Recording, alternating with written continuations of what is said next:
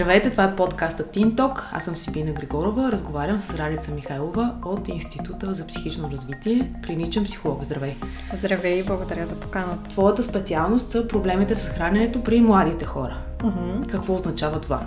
Един от много често срещаните проблеми всъщност в тинейджърска възраст е проблемите с, с храненето. А, те могат да са част от много други проблеми, които се наблюдават в тази възраст. Добре да си има предвид, че в нашия психичен живот един проблем никога не е изолиран от останалите, не е изолиран от житейската история, която имаме до този момент. Така че юношите по силата на това, че се намират в една доста особена възраст, изпълнена с много предизвикателства и трудности и битки, които водят на различни фронтове, проблемите с храненето могат да се появят в даден момент. Ти казваш, че има връзка с други неща. С какво най-често има връзка? Много често, когато говорим за проблеми с храненето и въобще нарушения в тази област, често се сблъскваме с ниско самочувствие, стремеж към перфекционизъм, неудовлетворителни взаимоотношения и въобще липса на нещо, което се запълва с храна или пък нещо някъде е твърде много, твърде в повече, затова пък имаме нужда да го изкараме през храната.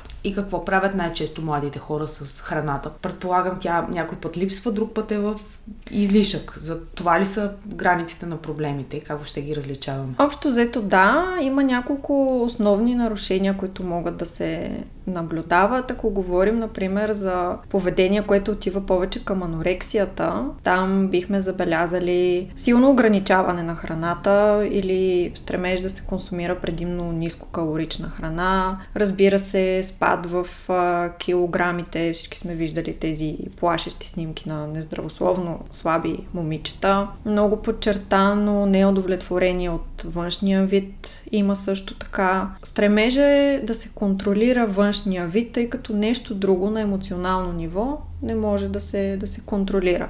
Ако говорим пък за поведение тип болимия, там пък имаме епизоди на преяждане, последвани не след дълго от някакъв вид прочистване. Дали ще е повръщане, дали ще е прием на лаксативи, диуретици, дали ще е през прекомерни тренировки, също така. Но общо взето това е, това е механизма там. И там не става толкова въпрос за а, контрол върху килограмите, колкото отново контрол върху емоционалното състояние. И много често този тип преяждане е съпроводен с много вина и срам за това, че не могат да се контролират. Тоест се скри, крият се хората, че го правят и може дълго време да не бъде забелязано. Със сигурност, да. Болемията доста по-трудно се забелязва, отколкото анорексията. Ако младия човек, например, веднага след ядене, бърза да отиде в туалетната, крие се много често дъвче дъвки, бомбони, които се опитват да замаскират неприятната миризма, например, след едно повръщане, това може да е, да е белек. При хранителните разстройства и проблемите с храненето може да има много всъщност неспецифични поведения и да е много трудно да се, да се улови това. Да кажем, родителя може да намери много опаковки от храна, Скрити някъде имаш преди. Да, след като детето е преяло или пък а, изведнъж може да се окаже, че има едни добри спестявания, просто защото не си е купувало храна в училище. Или пък пие много вода преди ядене, много-много вода, за да може да изяде по-малко или после да повърне по-лесно. Когато родители има някакво съмнение, той ти се обажда на теб. После как протича твоята терапия? От тук нататък пътя, който вие извървявате, какво представлява? С няколко думи ще кажа как работим ние в Институт за психично здраве и развитие. Когато родител се свърже, защото е забелязал нещо и има някакви съмнения дали детето му няма проблем с храненето, записваме един първоначален час, който ние наричаме диагностика, в който могат да дойдат двамата родители заедно с детето, те са в две отделни стаи. Колега диагностик от екипа провежда интервю с родителите, докато друг колега психолог от екипа работи с детето. И на базата на информацията се дава обратна връзка на родителите дали има нужда а, да се започне терапия. И ако семейството е съгласно, младият човек също е съгласен, все пак и неговото мнение трябва да вземем предвид, детето започва терапия. Където процесът е много различен и пътя, който се върви понякога може да е доста дълъг. Но, но, но твоята първа задача като терапевт е ти да спреш проблема с храненето или обратно ти трябва първо да тръгнеш към психологическите причини, които дават тази тревожност или каквото е състоянието, както вие го определяте, Кое е първия път? Много зависи от състоянието. Общо взето може да е комбинация от двете. За да се стигне до такъв проблем, както казах, явно детето е много емоционално недиференцирано. Може да има много различни потиснати чувства, като мъка, като гняв, като разочарование. На тях трябва да се даде пространство да се изразят, да бъдат споделени, като същевременно може да има психоедукативен елемент и малко по поведенчески стратегии да се предложат на детето за справяне с кон- конкретни аспекти на, на храненето, но работата при хранителни разстройства е доста, доста трудна. Дълго ли е това лечение? Може да продължи дълго, да. Наистина всеки случай е много, много индивидуален, но обикновено за да се закрепи ново по-здраво поведение е нужно доста време, защото всъщност проблемите с храненето са едни доста неефективни стратегии за справяне. Има ли връзка нещо във възпитанието на детето или в историята на семейството, което да предполага така да избият тези несигурности, страхове, нормални за, mm-hmm. за пубертета състояние? При всички положения, много често, когато има проблем с храненето, е добре да се проследи връзката с майката. Даже ако върнем лентата назад а, и погледнем храната от едно от една по-различна гледна точка на символно ниво.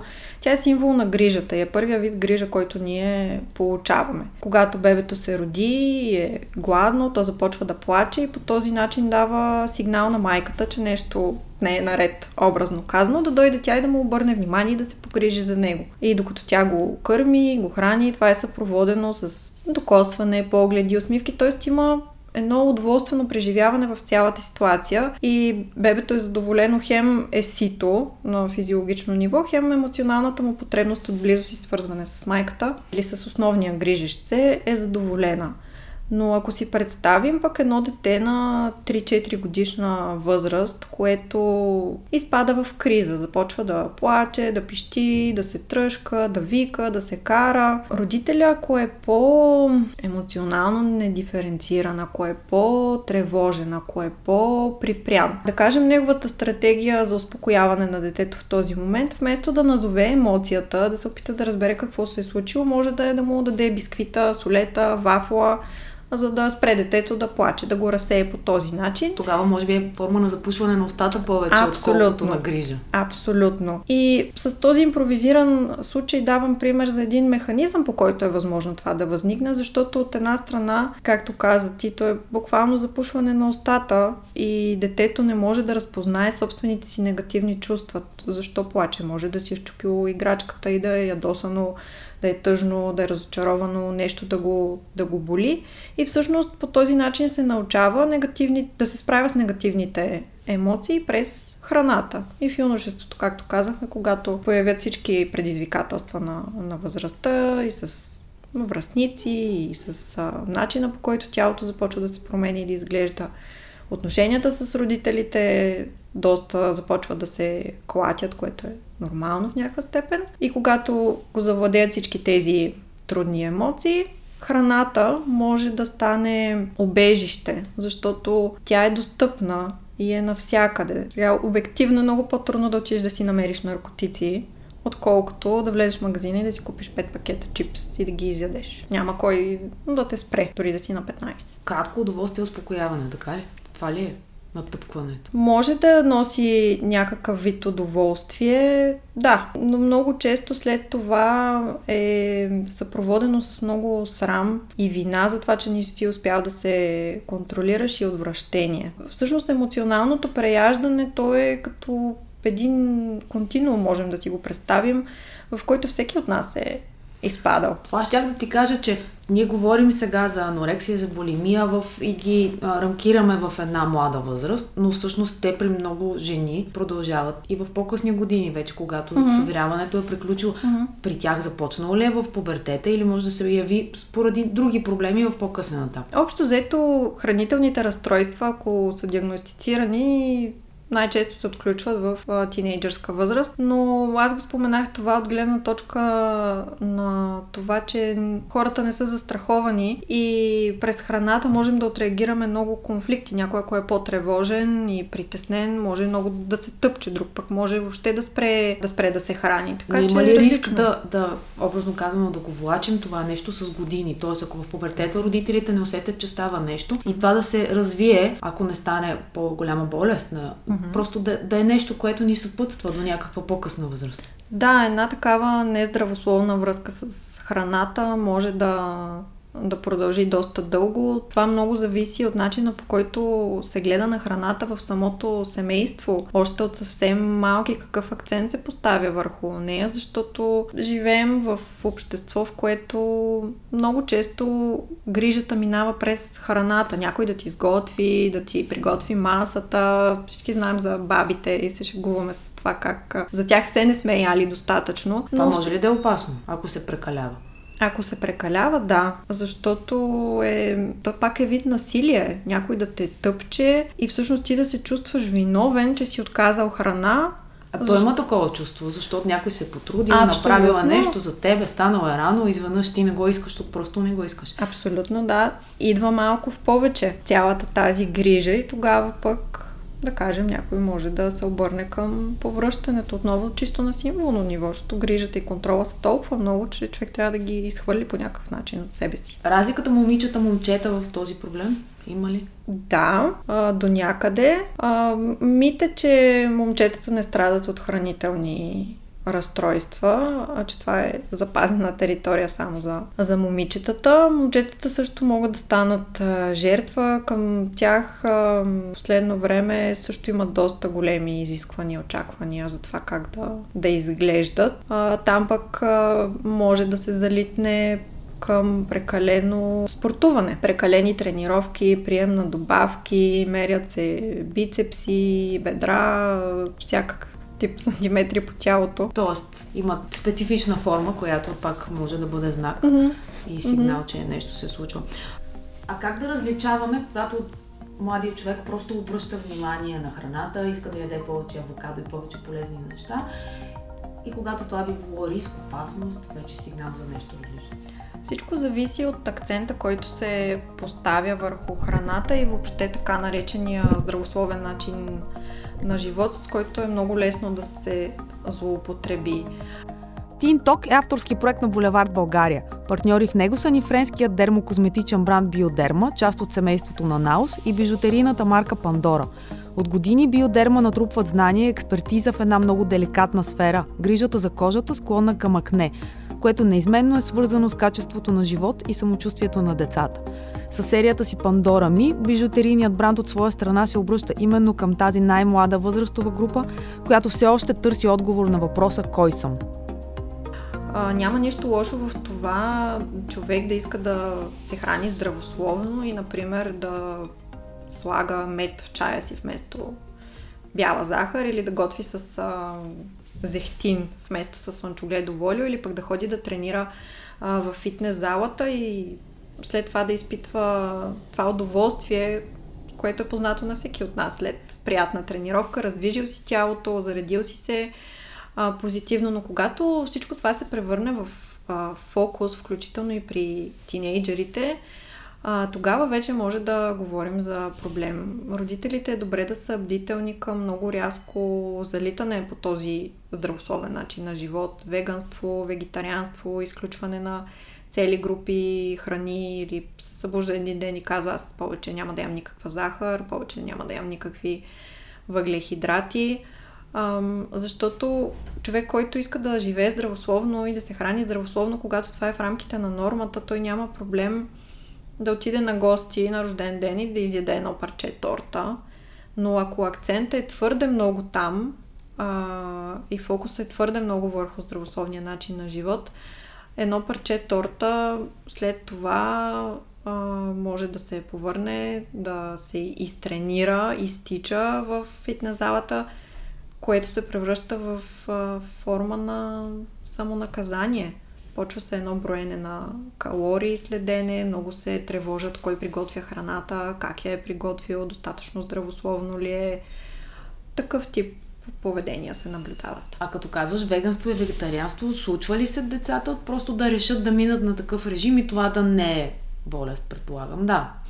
Да, най-вероятно много често по лични убеждения младите хора са много ангажирани с климата. Точно така, зелени каузи. На, на планетата. Да, много зависи как се случва това, ако е подкрепено с, да кажем, един, едно посещение при лекаря, едни изследвания, за да се види всичко наред ли е все пак в организма и той може ли да понесе такъв тип режим на хранене, разбира се, няма, няма проблем. А, добре, а модата, защото има доста влияние през TikTok, друг тип социални мрежи, Instagram, а, може ли всъщност да не е толкова психологическо състояние, колкото изведнъж някой да залитне само защото другите го правят и ако е така, то пак ли ще продължи във времето или просто ще си остане един опит, тъй като знаем, че и в тази възраст хората пробват, гледат какво може и какво не може. Как мислиш? Какви случаи си имала всъщност? Социалните мрежи въздействат до толкова, доколкото младия човек се чувства несигурен в себе си. Ако има достатъчно добро самочувствие и достатъчно добро възприемане за себе си и здрав аз образ и образ за тялото, съдържанието в социалните мрежи не би трябвало да го разклаща чак толкова много, въпреки че има и други обратните случаи, в които младите хора скролват безкрайно, гледайки клипчета, снимки и цялото това съдържание създава едни много нереалистични представи за това как трябва да изглежда едно тяло. Но тук може би е добре да, да споменем, че младите хора, тинейджерите, са по-склонни да се сравняват с връзниците си, включително в социалните мрежи, отколкото да кажем с известни личности, защото там малко или много се включва рационалното, че те са богати, имат много операции, имат екипи от стилисти, гримьори, коафьори, които ги поддържат, така че сравнението там не е чак толкова много. Използват и много Photoshop, Facetune, всякакъв такъв тип приложения. А ти каза малко по-рано в разговора, че когато а, влезете вече в терапия с дете, предлагат някой, някой път предлагаш механизми за заместване на този контрол. Можеш ли да дадеш пример какви са тези неща, които могат да, да дадат тази сигурност на детето, че контролира нещата на младия човек? Пример, ако детето е, да кажем, изпадне в най-общо казано някаква емоционална криза, нещо се случи и го залеят твърде много негативни емоции, можем да дадем стратегии за това, например, да послуша музика, да пише в дневник, да се обади на приятел. Тоест нещо друго, но не и да прибягва до, до храна, храна и натъпкване. Да. Буквално. Много индивидуално, пак повтарям, за, за всеки, за друг може да, е, да излезе да се поразходи, като тези стратегии, те трябва да са подплатени отново с а, добра психологическа работа и добра основа, емоционална диференциация, приемане на себе си, отработване, може би, на взаимоотношения с родители. Тоест, а, малко е наивно да се каже, излез да се поразходиш и ще ти и ще ти мине. Добре е да се има предвид, че е възможно да има рецидиви. Тоест, юношата може да е задържал за няколко месеца, период в който да кажем, да не е имало емоционално преяждане и да не се е тъпкал и след това да е повръщал, но може да има инцидентен случай, в който това да, да стане, което пак не трябва да се приема като край на света, а просто в контекста на терапията се работи и се говори какво се случи тогава, защо беше толкова трудно, и така. Ролята на родителя в това нещо, който а, много често има примери, когато си бил малък, преди още този период на пубертета, са ти казвали не се тъпчи, напълнял си, т.е. често се случва родителите да коментират външния вид на децата. Има и друг тип родителски школи, да ги наречем, които винаги казват само положителни неща има ли правилно поведение? Правилното поведение на родителите за мен е до толкова, доколкото да оставят пространство за емоциите и преживяванията на, на децата си в юношеска възраст. Дори един много добронамерен коментар от сорта на Абе, Струва ми се, че си качила няколко килограма. Може да се чуе толкова преувеличено, че да стартира някакъв тип нездравословно поведение, защото детето най-вероятно, ако го е чуло вкъщи, ще го чуе някъде, и някъде навън. Така че бих насърчила родителите да търсят златната, златната среда. Със сигурност да се въздържат от всякакъв тип оценъчни коментари, които дори през хумора да, да вървят, не са подходящи, да кажем, ако си на им вече има мъх над горната устна, това да е повод за шеги и забавления. По-скоро бих посъветвала срещу това.